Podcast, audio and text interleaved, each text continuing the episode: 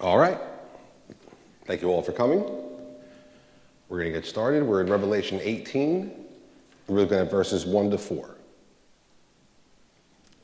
Revelation 18, we read After this, I saw another angel coming down from heaven, having great authority, and the earth was made bright with his glory. And he called out with a mighty voice Fallen, fallen is Babylon the Great. She has become a dwelling place for demons, a haunt for every unclean spirit, a haunt for every unclean bird a haunt for every unclean and detestable beast. For all nations have drunk the wine of the passion of her sexual immorality, and the kings of the earth have committed immorality with her, and the merchants of the earth have grown rich from the power of her luxurious living.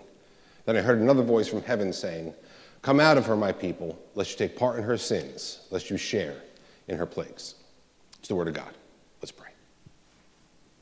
Heavenly Father, we thank you for tonight. We thank you for your word. We thank you, Lord, that you still speak today, God. And we pray that's what you would do. You'd speak to us tonight, Lord. Speak into our hearts by your Spirit as we uh, examine these four verses closely, Lord. And I pray that you would give us eyes to see you, Lord. Give us minds of understanding. Give us hearts to love you more. We pray in the mighty name of Jesus. Amen. All right, so in this vision cycle that we started last week, we've already seen almost the entire time between Christ's comings from a worldly point of view because most of that time was represented by the prostitute sitting on the beast and on the many waters. And this is the world system. This is false religion carried by secular powers, even as false religion causes people to worship those powers.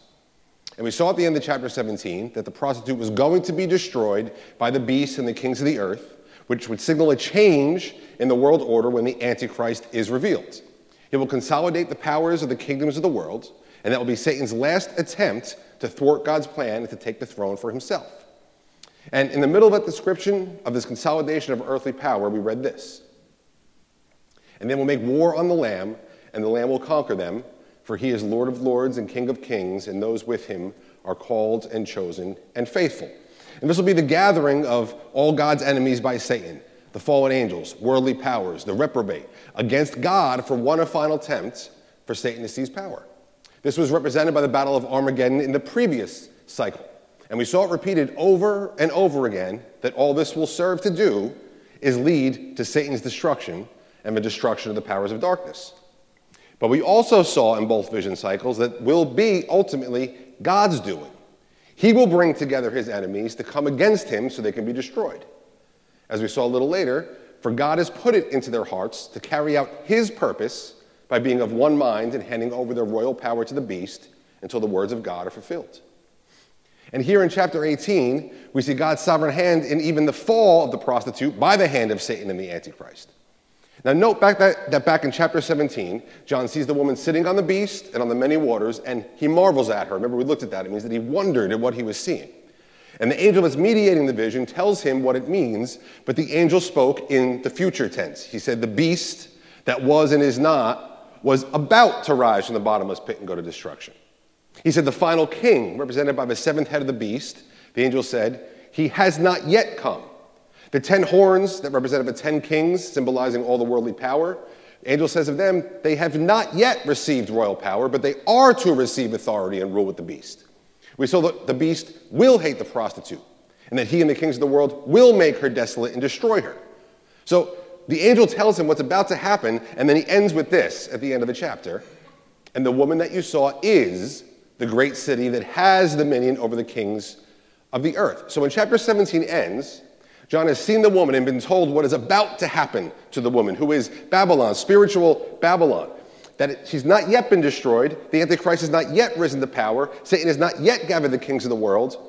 But now that happens here in this chapter. We see what the angel described to John is yet to happen. He sees it happen now.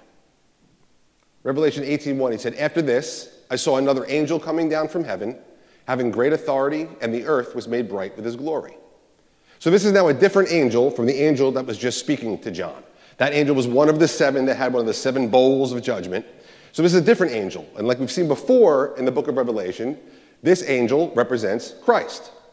We know that because first, this angel has great authority.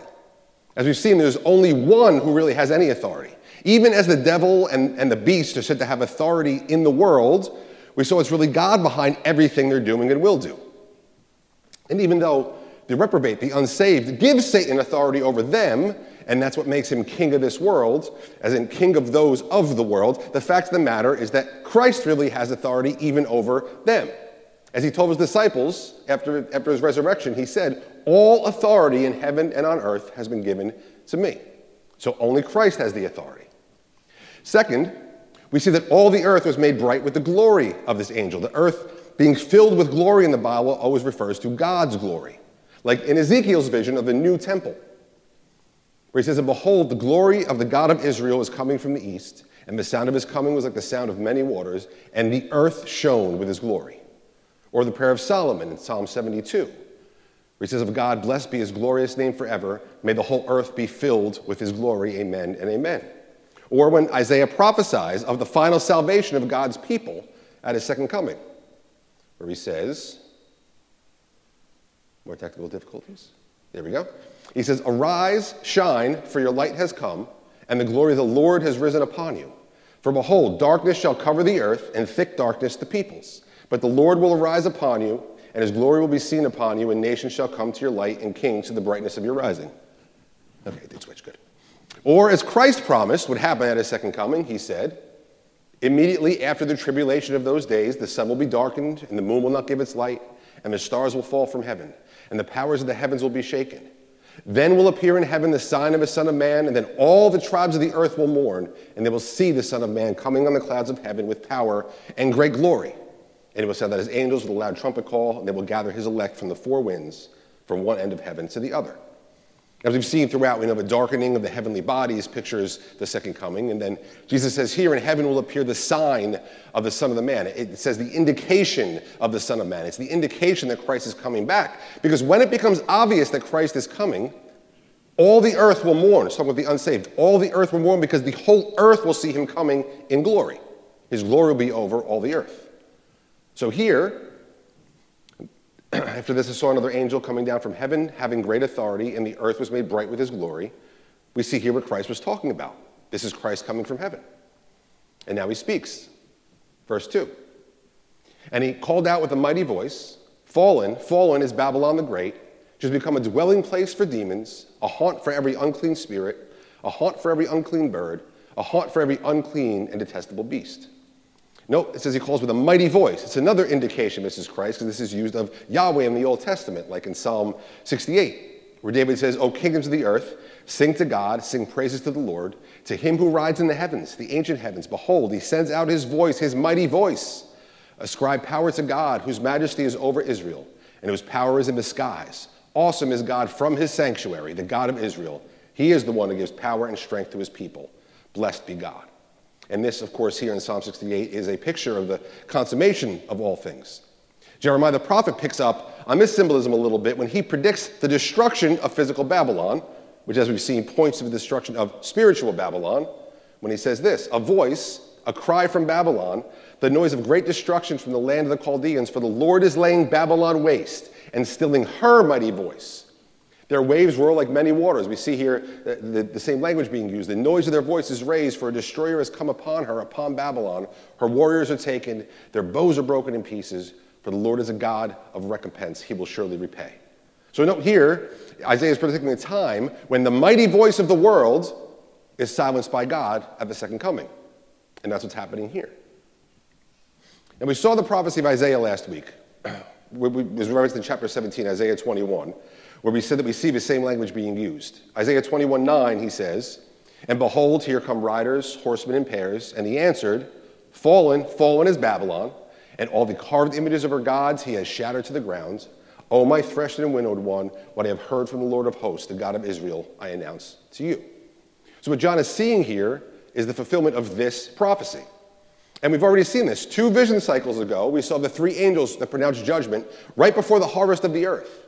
And one of those angels said, Revelation 14 8, Fallen, fallen is Babylon the Great, she who made all nations drink the wine of the passion of her sexual immorality, which we saw in the last chapter refers to the prostitute, where we read, Come, I will show you the judgment of the great prostitute who is seated on many waters, with whom the kings of the earth have committed sexual immorality, and with the wine of whose sexual immorality the dwellers on earth have become drunk.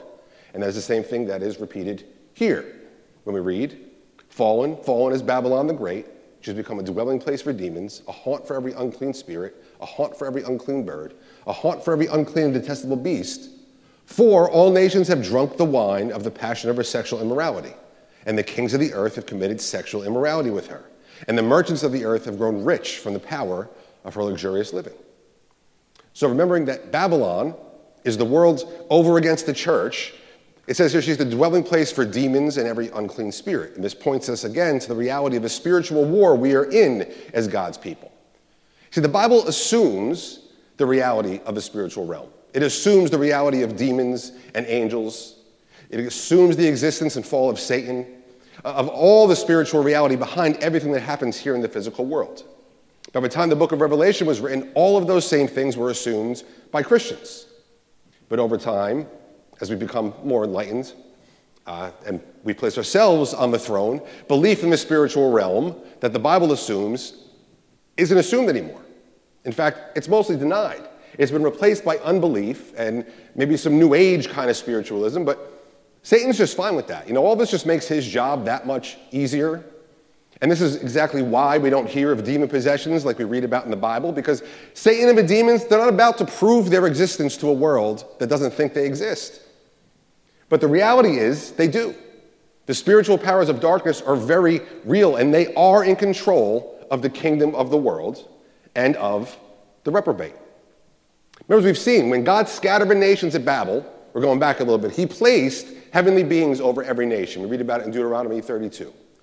This is when the Most High, that's God, gave to the nations their inheritance, when he divided mankind, talking about Babel, he fixed the borders of the peoples according to the number of the sons of God.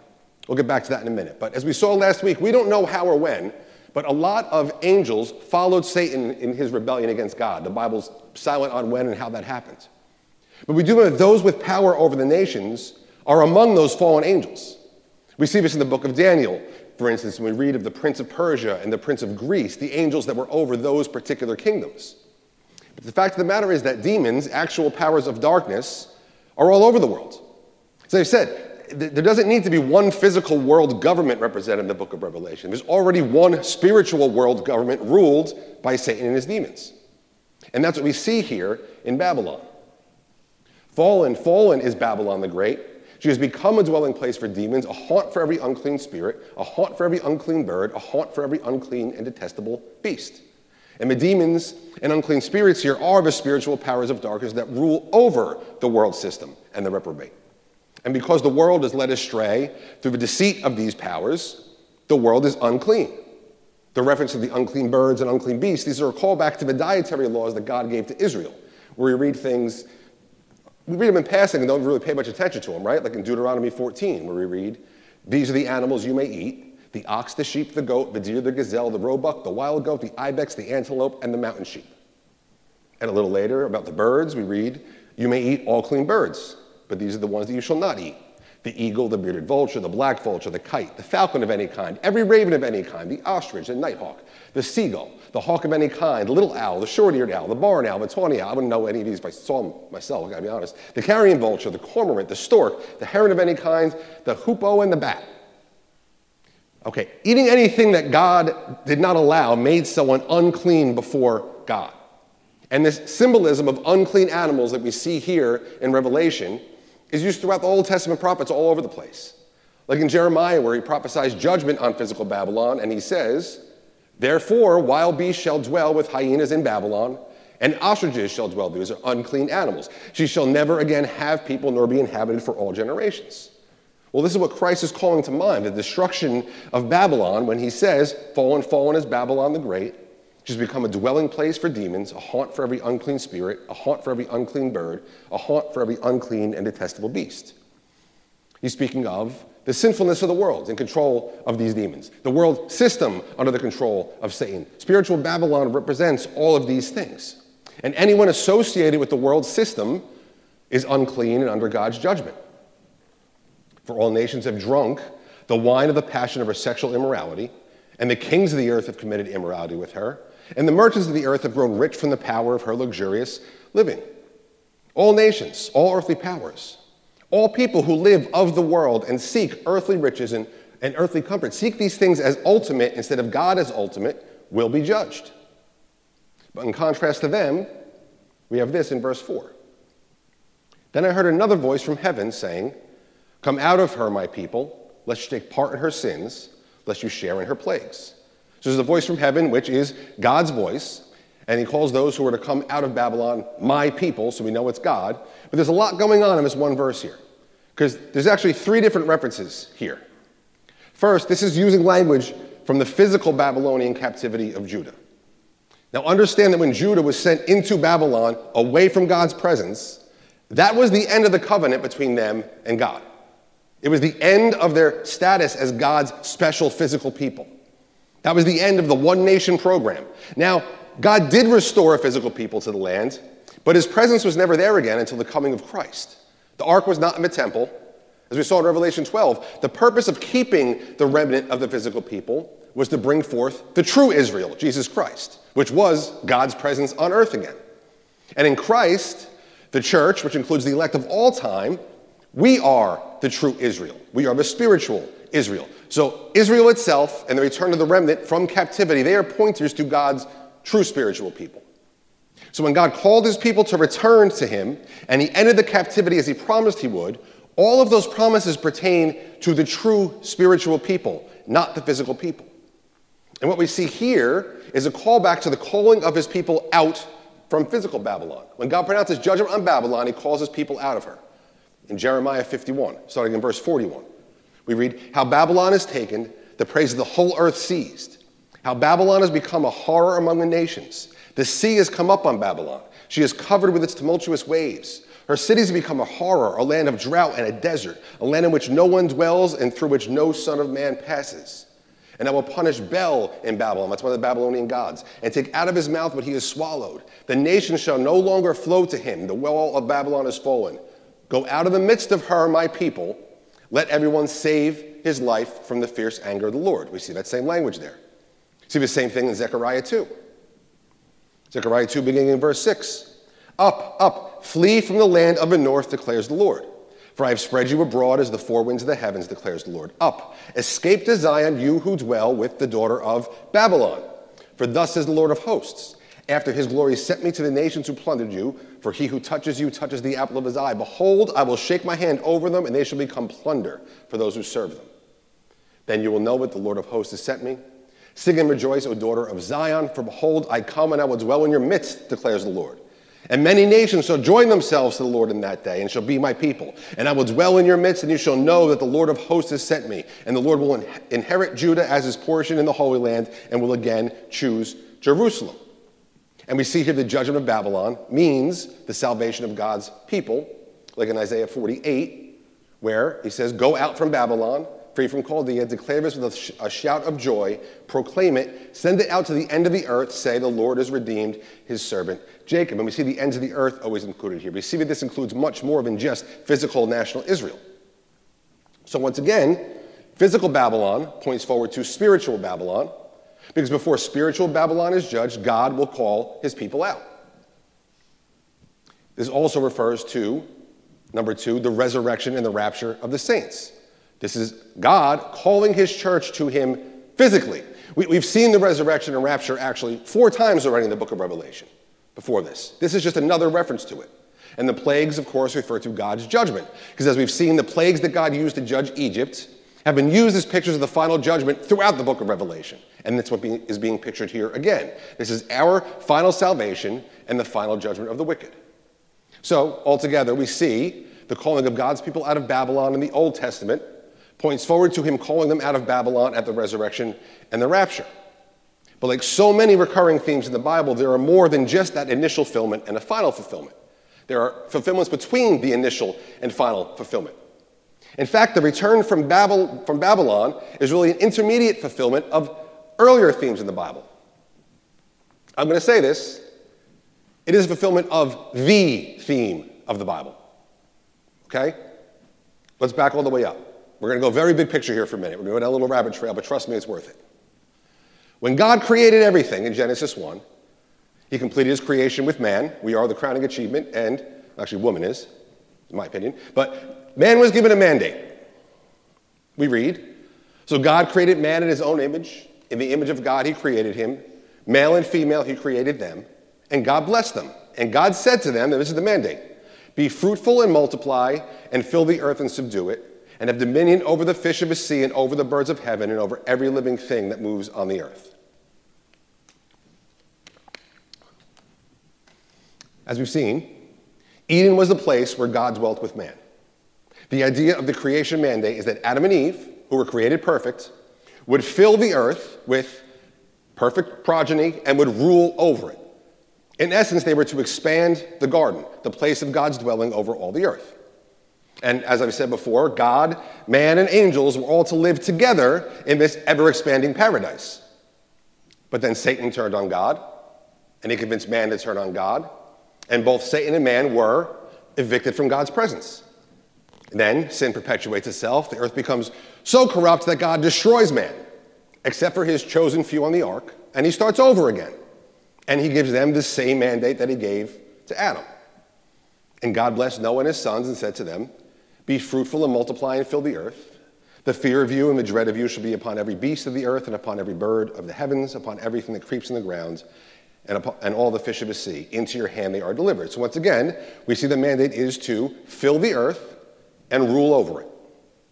And Noah, who we're told walked with God, means he was a believer. He and his family were to fill the earth with people who walked with God. They were to fill the earth with believers, even though now they weren't perfect, right? That, that ended at the garden. Now man was a sinner. He was called to turn from his sin into God. But that didn't last long, and sin perpetuated again. And instead of man filling the earth with believers, they go in the exact opposite direction. All the unbelievers come together to one place at Babel, which becomes Babylon, and not by coincidence. They come together in one place, exalt themselves, and so what happens? God does himself what he told man to do. God filled the earth.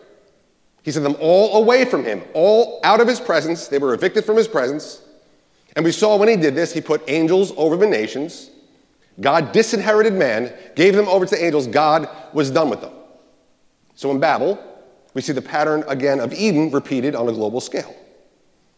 So now, of course, God's plan is totally thwarted, right? Satan and the powers of darkness and wicked man have won, obviously.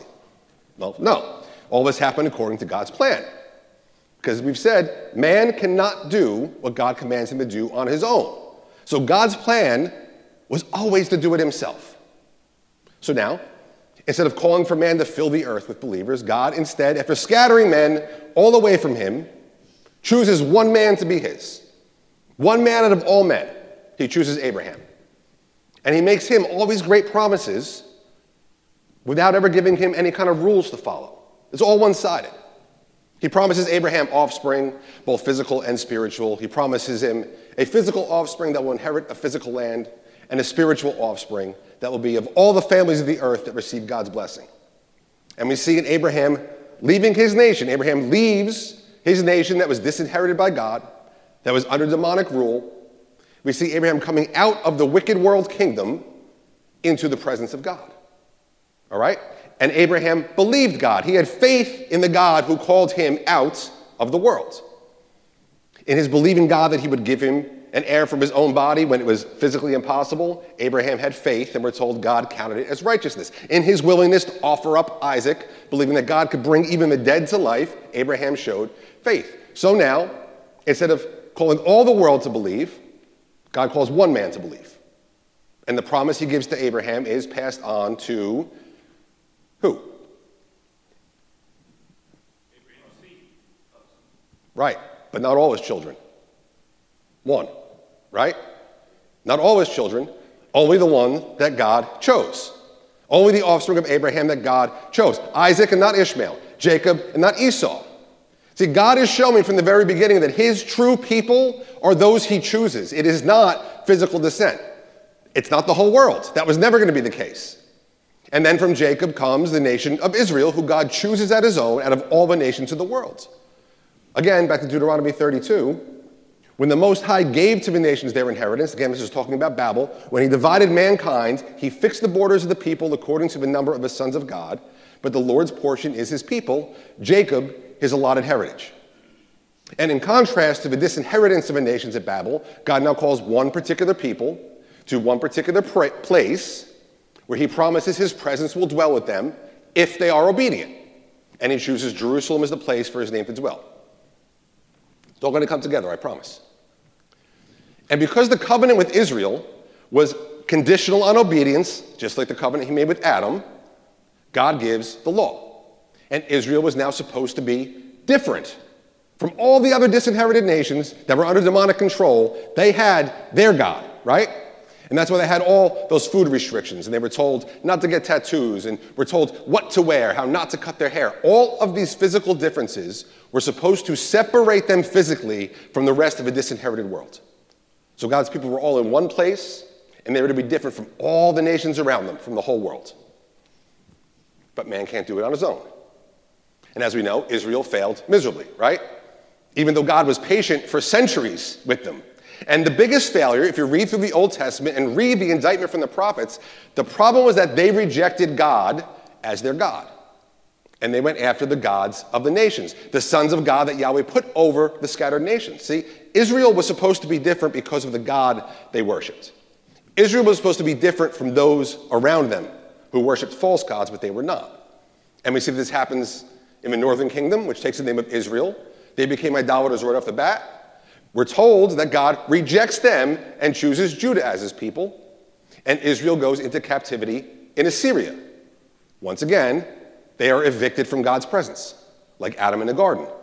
Like the children of man were told at Babel, literally it says the children of Adam, they were thrown out of his presence. A couple hundred years later, same thing happens to Judah.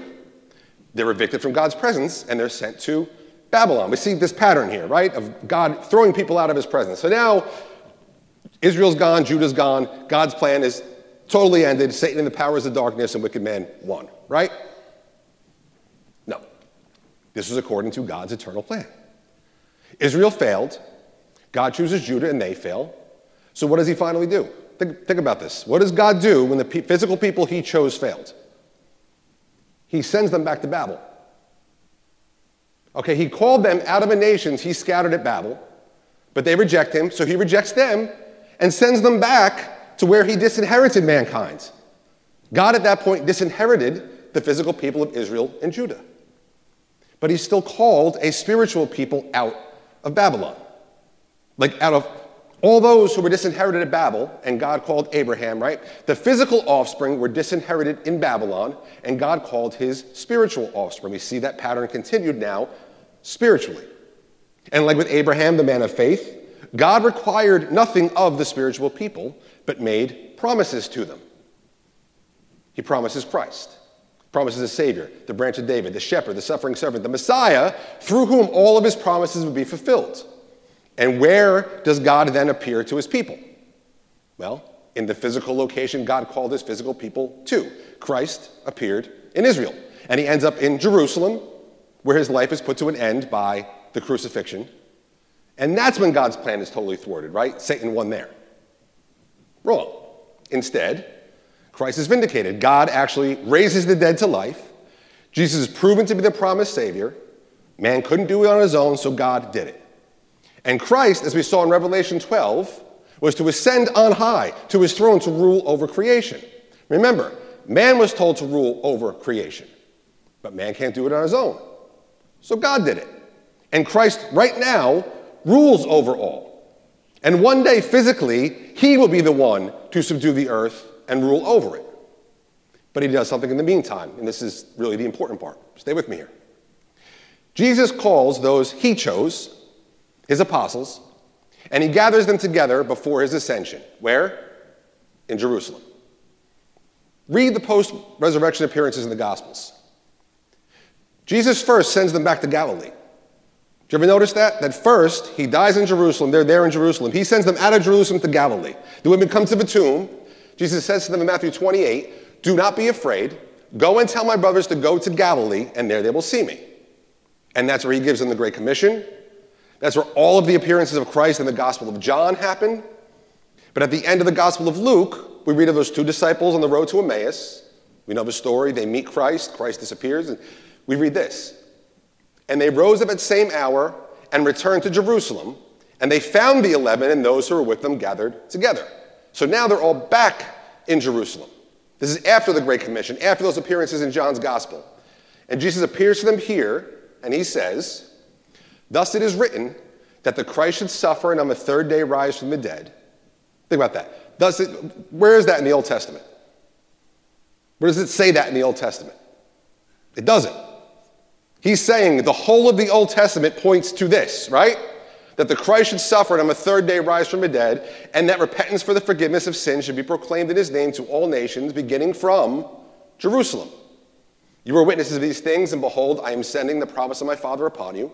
But stay in the city, in Jerusalem, until you are clothed with power from on high. So notice, the Old Testament scriptures point to Christ and his work, to his death and his resurrection, and it's not just that. They also point to the fact that repentance for the forgiveness of sins should be proclaimed in his name to, very important here, all nations beginning from Jerusalem. And then Jesus promises the Holy Spirit and says, Stay in Jerusalem. Now remember, Eden was the first place of God's presence on earth. Jerusalem was the last place. It's where God removed his presence from a temple that we see in the book of Ezekiel. Put a pin in that for a minute. Because after these instructions of Jesus, read this. He led them out as far as Bethany, and lifting up his hands, he blessed them. And while he blessed them, he parted from them and was carried up into heaven. This is the ascension, right? Saw this represented in Revelation 12 also.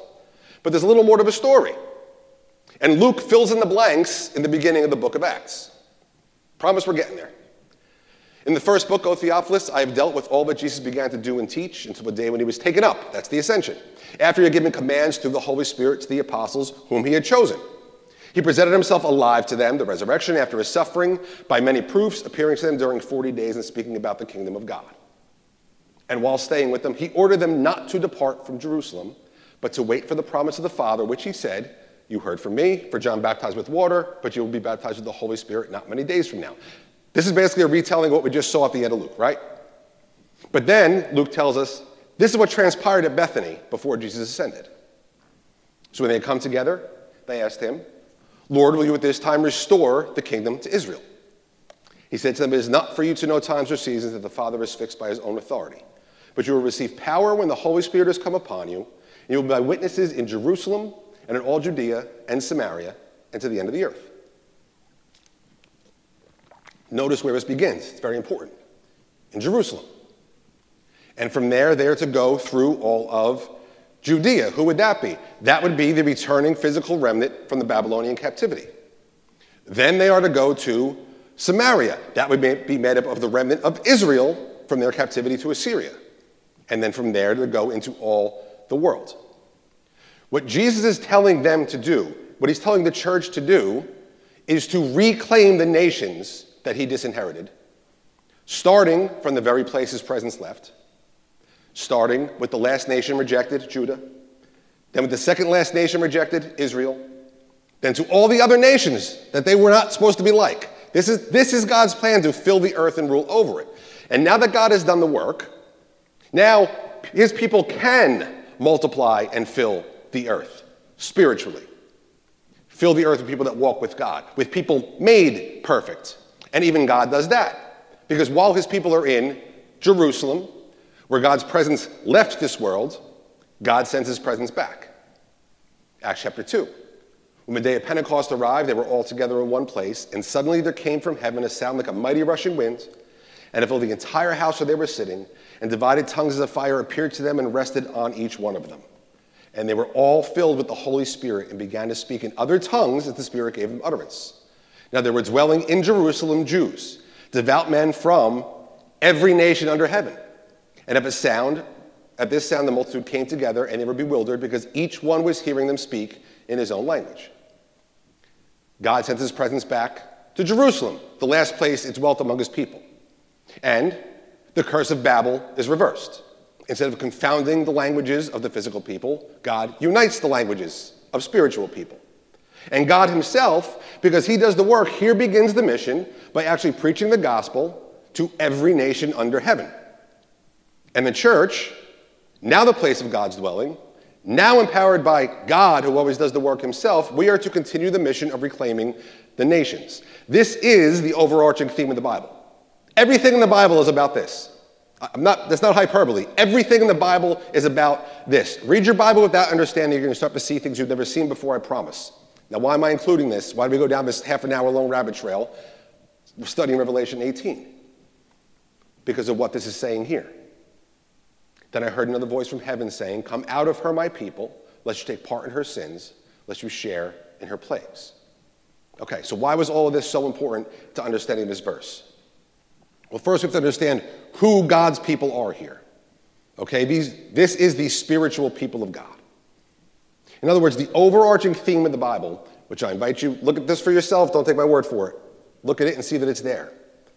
But the big picture of God's salvation completely excludes a separate future plan for physical Israel.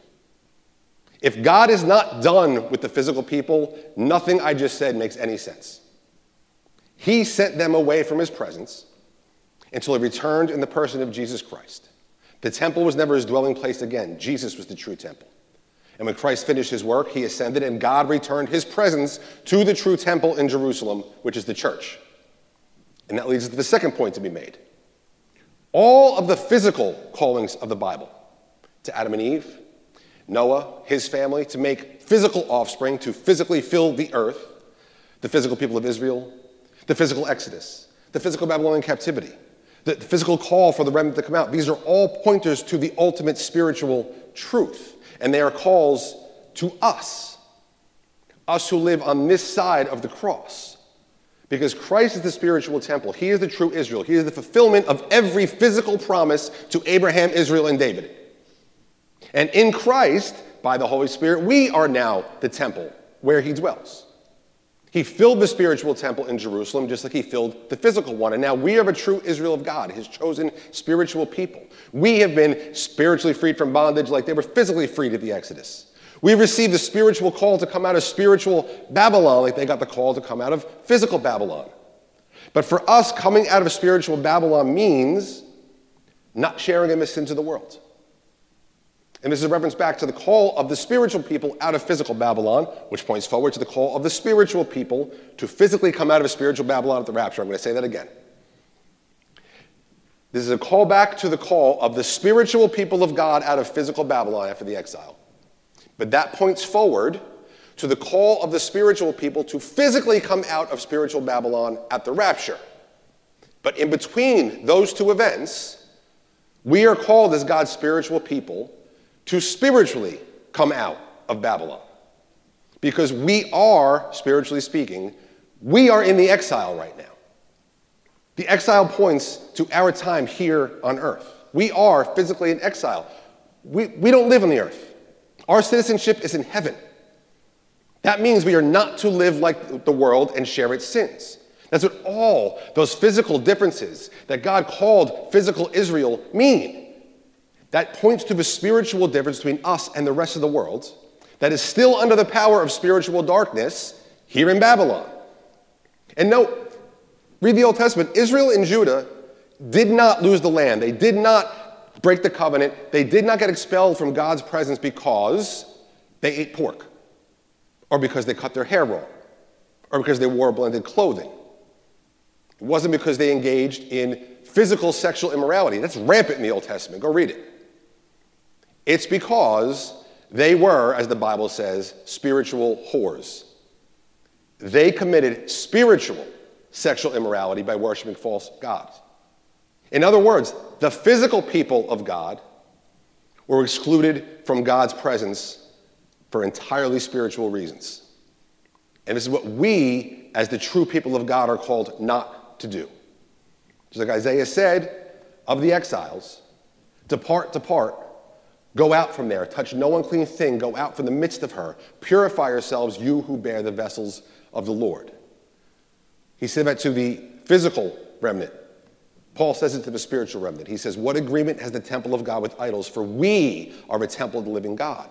As God said, I will make my dwelling among them and walk among them, and I will be their God, and they shall be my people. Therefore, go out from their midst and separate from them, says the Lord and touch no unclean thing. He's quoting Isaiah here.